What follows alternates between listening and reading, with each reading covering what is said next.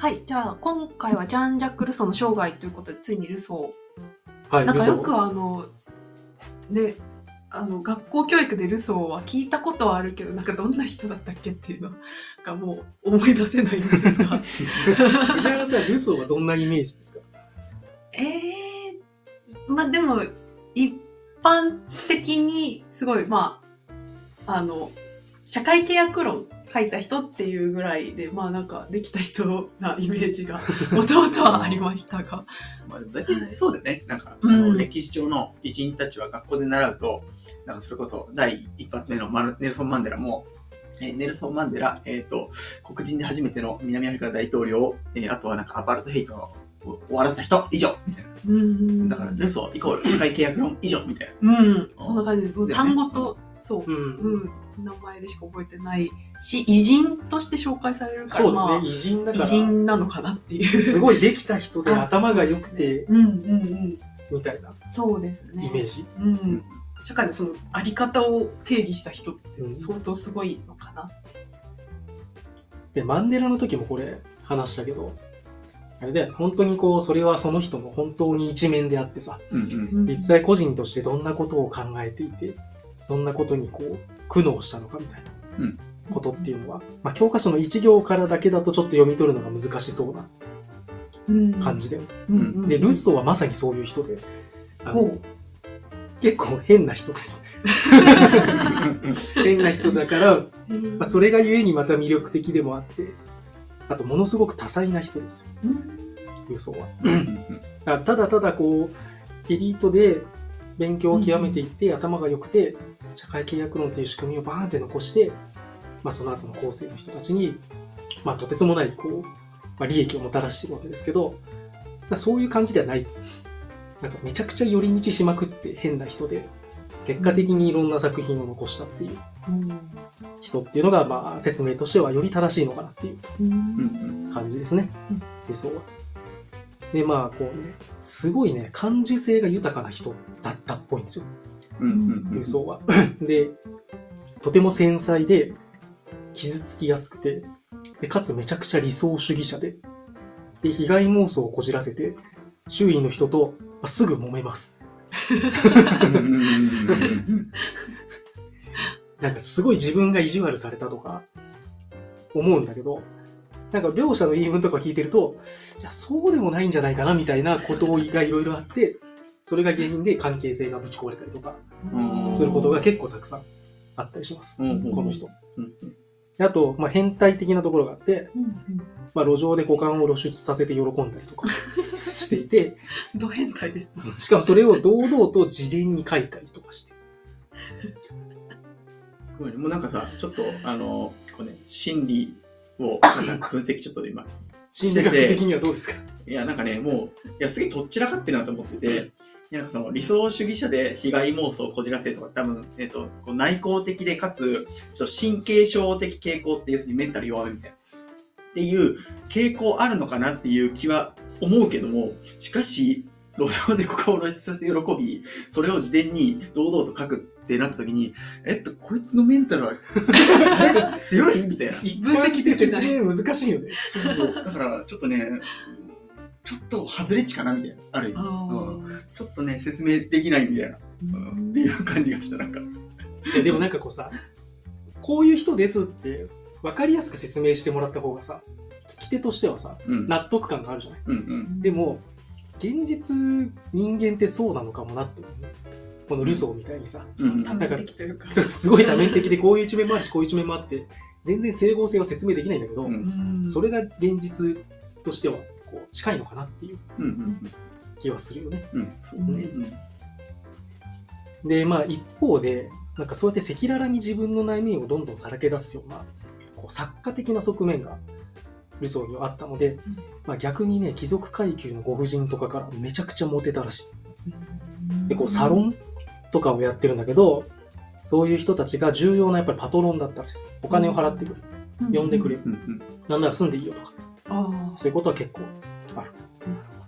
またこう過激な思想とかをいっぱい言うので、こう、政府とかに目つけられたりするわけですよ。逮捕状取られて追われたりとかしたりとか教会になんか追われたりとかするんだけど、そのために逃げて、一旦イギリスに逃げて、またフランスに戻ってとかするんだけど、その時に、まあ、こう、守ってくれるのはこういう人たちうんがやっぱりいたっていう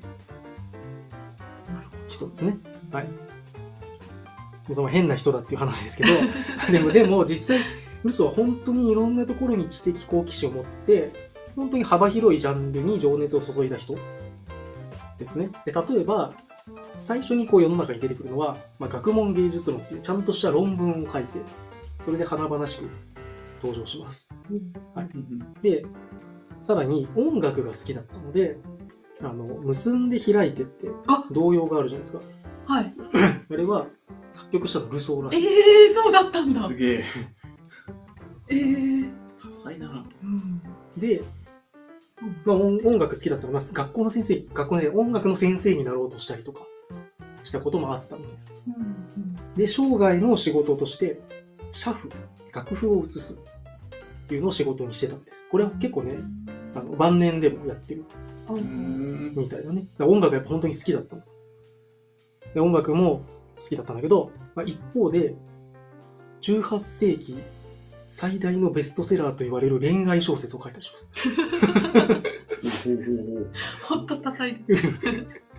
で、これはまあ、こう、徳と情熱の統合を目指すとかって書いてあるんだけど、まあ、徳ってまあ人間としてそれは道徳的に生きなきゃいけないっていうことと、でも、例えば身分違いでやっぱりあの人が欲しいみたいな自分の情熱とのバランスをどう取るか。うん、なんか今のね、小説のテーマとかにでもできそうな感じ。うん。なんだけど、まあそういう小説を書いて、もうめちゃくちゃ成功して、大ベストセラーに なったらしいです。で、その一方でさっき話してた、まあ、民主主義の理念を形作った社会契約論を書いたりっていうこともしていて、まあ、彼のこの思想が、その後に起こるフランス革命とかアメリカ革命の、まあ、思想的なバックボーンとしてめちゃくちゃ使われることになります。うん、で、さらには、その自伝をね、自分のこう思いをさらけ出すみたいなものっていうのはあんまりなかったらしくて、そういうことの先駆けとなる告白っていう自伝の本をさらに出したりしてうんる。うんうんで、これでさっき言った、なんか、股間を出してよかったみたいなこととか、いろんな恋愛の、いろんな人と、なんかご婦人方と、まあ、不倫みたいなことたくさんするんだけど、うんそういうこととかめちゃくちゃ赤裸々に書いてある。はで、さらに、さらに、近代教育の祖とも言われるエミールっていう本を書きます。あ。教育本も書いちゃう。うーん。だけど自分は子供5人いたんだけど全員個人送りにしてます。個人？個人送りしてる。なので本当にこういろんなジャンルにこう関心を持って、情熱を持って、本当にいろんな分野にこう独創的な作品を残した思想家。そういう人ですね。はいなんかその個人送りみたいなところってそうあの情熱の注ぎ先がもう別の場所だったから子育てはできないみたいな感じだったんですかね。うんとね、なんかこれなはやっぱお金がなくて、しょうがなかったみたいなところが結構あるみたいです、ね。あそうなん個ですね。人送りのところは。えー、小説売れたんだ。そうそうそうそうそう。足りなまあ、どこまでその当時印税が入る仕組みがあったのかあーなどうか。ちょっとわかんないそうかけどね確かに。うん、そうですね。だからエミールとかね、もう一回、まあ、今回読ん、前読んだことあって、今回もちょっとまた読み直したんだけど、まあすごい、その子供に対してのね、愛というか、そこまで観察して、なんか、自分の考えをまとめて、いや、それは自分の子供もそうやって育てたかっただろうなっていうふうに思う、うんエミを見てると。なるほど。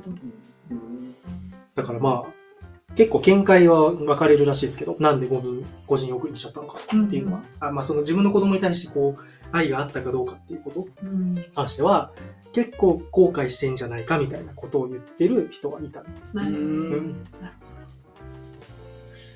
はい。まあなので、なのでっていうのもいいんだけど、なんかこれを聞いた、聞いたというか知ったときに、まあなんかこう一昔前の日本の作家みたいだなと思いました。個人的に。うんなんかこう、自らの生活と作品がこう融合しているような感じで、まあこう、うん破天荒な私生活とか経験があるから、それが作品に反映されるみたいな。ああ太宰治みたいそうそう、なんか、なんか、すごいじゃないですか。あの、太宰治じゃないけど、あの、切腹する人とかいたじゃないですか。あー、だめ名前わかんない。でも、けど、まあでも、大体今あれだよね、そのさ、小説家系の人はさ、なんか結構、なんだろう、メンタル病んじゃってとかさ、うん結構なんかさ、あの、そうですね一般人からすると、なんか、割と壮絶な人生を送っているなっていう方結構多分いるよね。ううんん。でね、ルソー自身も自分の生活とか性と作品をこうね、一体のものとして捉えてほしいみたいなことを言ってるんだよね。もう、結構あうんちなみに切腹は三島由紀夫さん。三島由紀夫はいはいはいはい。はい。そう。まあ自分の人生と作品をもう一体のものとして捉えてほしいので、うん作品だけ一人歩きするんじゃなくて、なんか生き方とか、こう、一貫性みたいなものをすごくこうね、読んでる人に伝えたい。なんか誤読されたくないみたいな。ここはこう読んでほしいんだみたいなことをね、結構言ってんの、作品は。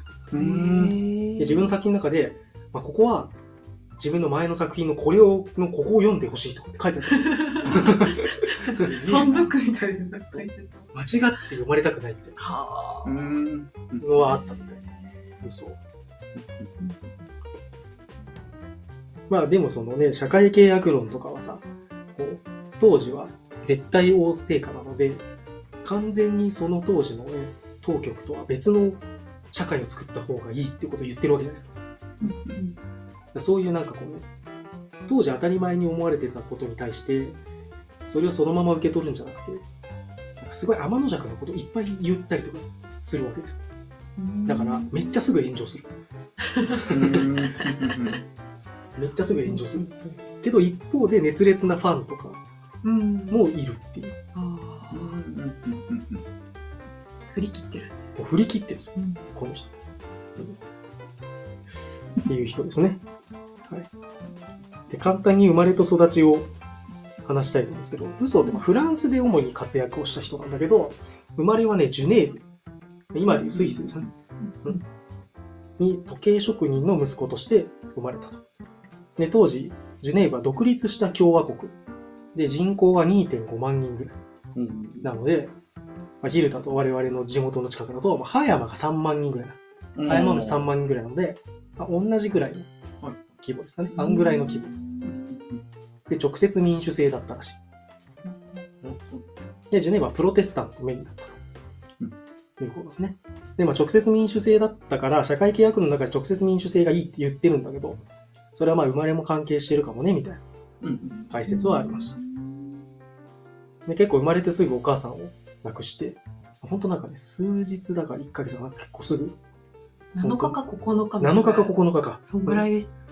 だったかなうんうんで、まあ、お父さんとか親戚の家を渡り歩いて生活をするんだけど、まあ、その中でおじさんが持ってた本とかを読みよ読み漁った経験から、まあ、生涯むちゃくちゃ本を読むんでうん。で本を読むっていう習慣がつくので、この後いろんな教養を身につけるときも、その時のスキルを活かして、ものすごい本の数を読んで自分で教養を身につけるっていうことにつながると。でただ10歳の時に自分のお父さんが、まあ、他の人とトラブルを起こしたきっかけに、ジュネーブからいなくなっちゃって、エルソは全然違うところにこう修行に、職人の修行に入ることになるんだけど、あ、10歳でもう離れ離れ。10歳離れ離れ。でもなんかまあ結構、まあ殴られたりとか厳しい感じになっちゃって、うん。16歳になる前にジュネーブから逃亡します。いきなりやばいよね。えエリートとは全然真反対なそうだね。生活だし、うん無一文だし、どうするみたいな。確かにね逃亡とかのちょっとちょっとした非行少年みたいな感じだったもんね。うんあそうそうもうしましたってね。そうそうそう、本当非行少年みたいな感じ。そうそううん、この時。で、もうバンバン逃げるんだけど、プロテスタントじゃん。でも、もう生きていけないから、カトリックに改宗して、修道院みたいなところで、えーかくまってもらったりとか、うん。そういうことしてなんとか生き延びるっていううん。感じで、まあ、相当困窮していたはずなんだけど、自伝の告白の中では、なんか自由を享受した幸福の日々として書いてるっていう。ちょっとよくわからない。うん。まあでも、それまでのあれだよね、きっと、えっと、長禁止の方のところにいた時が相当やばかったのかね、そうすると。うん。そこからまあ、こうね、自由になれた。っまあそれが貧乏かもしれないけど、あそっちの方が俺はいいぜみたいな。うん。っていうのあったかもしれないね。あ逃亡後があの幸福の日々ってこと、そうそうそうそう。うん。ああなるほど。うん。まあ、だからご飯も食べて飯もあの住むところもあるけどもう上からボコボコにされるような生活よりもうん。貧乏でも自由を享受できる方がいいと思ったっていう。なるほど。まあでもねこの辺はねどうかねわかんないですけどね。うんあのそのこの後の自分の著書の中でやっぱり自由っていうのがルソーの中で大事なキーワードになるのでうんそこを際立たせるために良かったって言ってるかもしれないですけどうんまあまあわかんないで、まあ、えっと、まあ、コンフィニョンっていうところに流れ着いて、これね、Google マップで調べたので、まあ、割と近いところだった。ジュネーブから。あ、うんまあ、割と近い。うん。ところで、まあ、カトリックの司祭の人から保護を受けて、まあ、落ち着く先をね、手配してもらうんですけど、まあ、この時に、えー、まあ、会った人が、これすごい有名な人で、バランス夫人っていううん人なんですけど、うん年上の人ですね。で、ルソーが、まあ、15歳の時にこのバランス夫人は29歳だった。だいぶ年上です。だいぶだ。これもさっきあれだな、16歳で逃亡したって言ったけど、ちょっとこの辺の年は前後してるかもしれないです。間違ってるかもしれないです。16になる前にうん。逃亡したって感じですかね。かもね。うんで、この夫人は、まあ、お母さんのようにルソーにキスをして、撫でて、まあ、坊やと呼び、うん。ルソーは夫人をママンと呼んだらしい。うん。親子。親子のような、まあ、お母さんいないからね、ずっと生まれてから。うん。うん。まあ、親子のような情愛を受けて、ルソーはすごい幸福だったと。うんいうことですね。で、まあ、バランス夫人もルソーにその、働いてほしいから、うん働いてほしいというか、まあ、一人前になってほしいので、進学校に入れたりとか、えー音楽学校に入れたりとか、まあ将来の職を得られるようにするんだけど、ルソーはまあなかなかこう長続きしないんですよね。うんこういう仕事で。始めてみるんだけど、まあちょっと、ダメだ、つって。やめるわ、みたいなことを何度も 繰り返すと。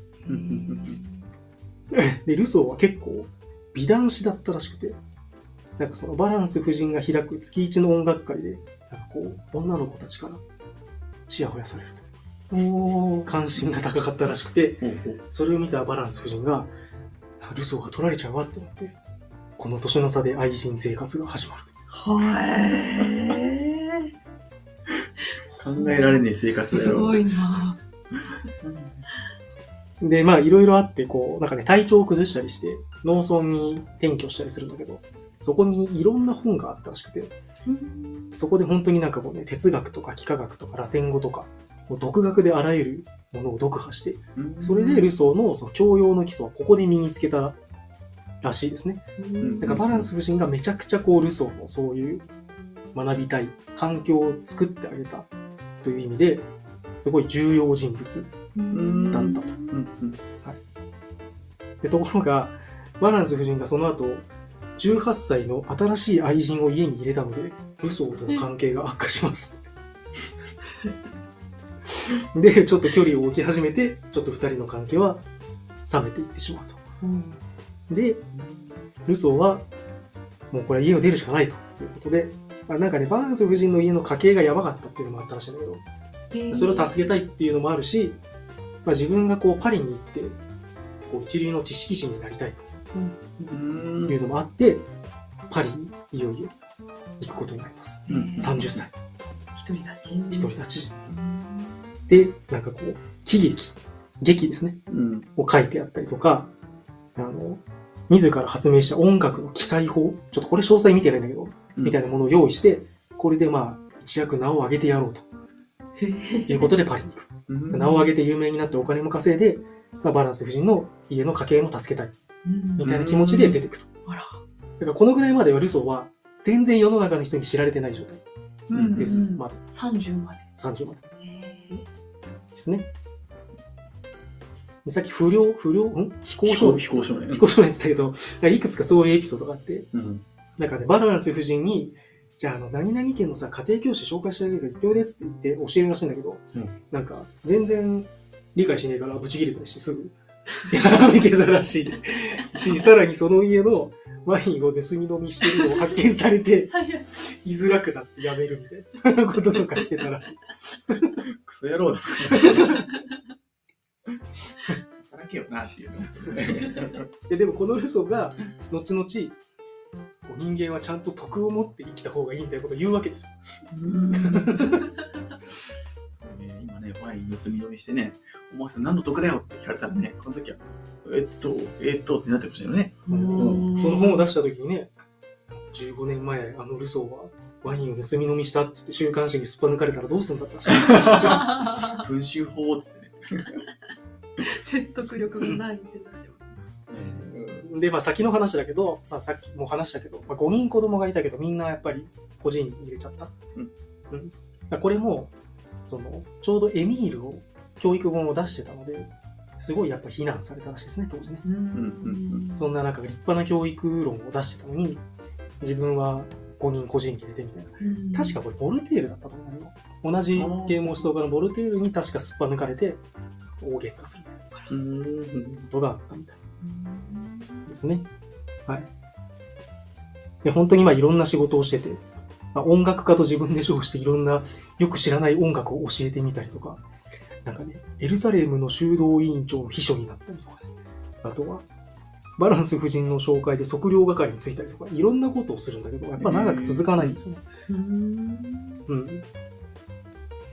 で、やっぱりその中で、こうね、こう学問芸術論ってこの後出す、出して、この後まあ1エピソードとして話そうと思ってるんですけど、うん。そういう本を出すと、やっぱり自分の思想に沿った形で自分の生活も変えていくんですよ。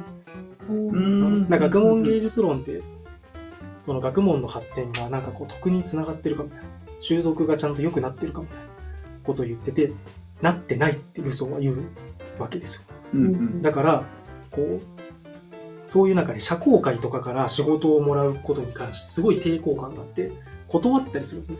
うん。そういう仕事。自分の思想にこう一致しない仕事の受け取り方は全部拒否して、さっき話した社譜、楽譜を書き写すみたいな、すごくこう、アナログで、アナログしかないか、当時は。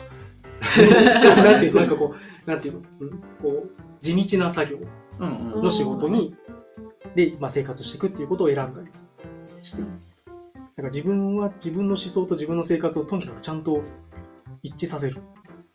ちゃんと自由と独立を保つということを、まあ、重視した人だったんですけど、まあ、とはいえ、その社夫っていうのも、その、依頼する側は結構貴族とか権力者とかが多かったので、その完全にその一致させるのは難しいよねっていうところはありますよね。うんうん。うん。なるほルソー、大体こんな感じ。で、まあ、30歳からパリに出てくるんですけど、うんまあ、この後、そのルソーの代表的な著作を一冊ずつ取り上げて、どんな考えを、まあ、ルソーが発表したのかっていう話をできればなと思うんですけどうん、どうですか、ルソーの概略というか、生涯を30歳まで聞いてみて。いや、ルルソーの、もともとルソーに抱いてたイメージが、まあ、ガラッと変わりましたね。あの、歴史の教科書とかには載ってない、なんか裏側というか、でこんな破天荒な人だったんだなっていうのはすごい思いましたね。あと30歳まで有名じゃなかったんだっていうのは、うんうん。そういうもんなんだなっていうのを思いましたね、なんか。まあ、でも一冊目の学問芸術論出した時ね、37歳だあだから実質そこまでっていう感じかな。まあ、ルソーさんのね、なんかこの、えっ、と、若かりし頃の話は、まあなんか、まあ破天荒で、まあ自分だったらある意味できないことだなって思いますが、でもなんかやっぱりその、何か成し遂げた人たちって、ね、あの、この前、だいぶ前のあの特別編で話しましたけど、あの、曲がりくねった道を行くみたいな話をしたと思うんですけど、まあまあまさにそれかなっていう、まあいろんなことを経験して、まあ言ったらね、ものによっては人が非難されることとか恥ずかしいようなこと、まあする中で、なんか自分の中のこう多様性みたいなものがなんか育まれてって、で、最後なんか、えっ、と、みんなが知ってるルソっていうのかな、まあ社会的にまあ意義のあることができたみたいな、っていうところにつながってくるかなって思うので、まあなんか、うん、とてもなんだろう人間味があって、まあいいのかなって、うん、いうふうにちょっと思いましたね、僕。うん。ルソーがこの後その教育本のエミールの中で歴史を勉強することの大切さみたいなことを言うんですよ。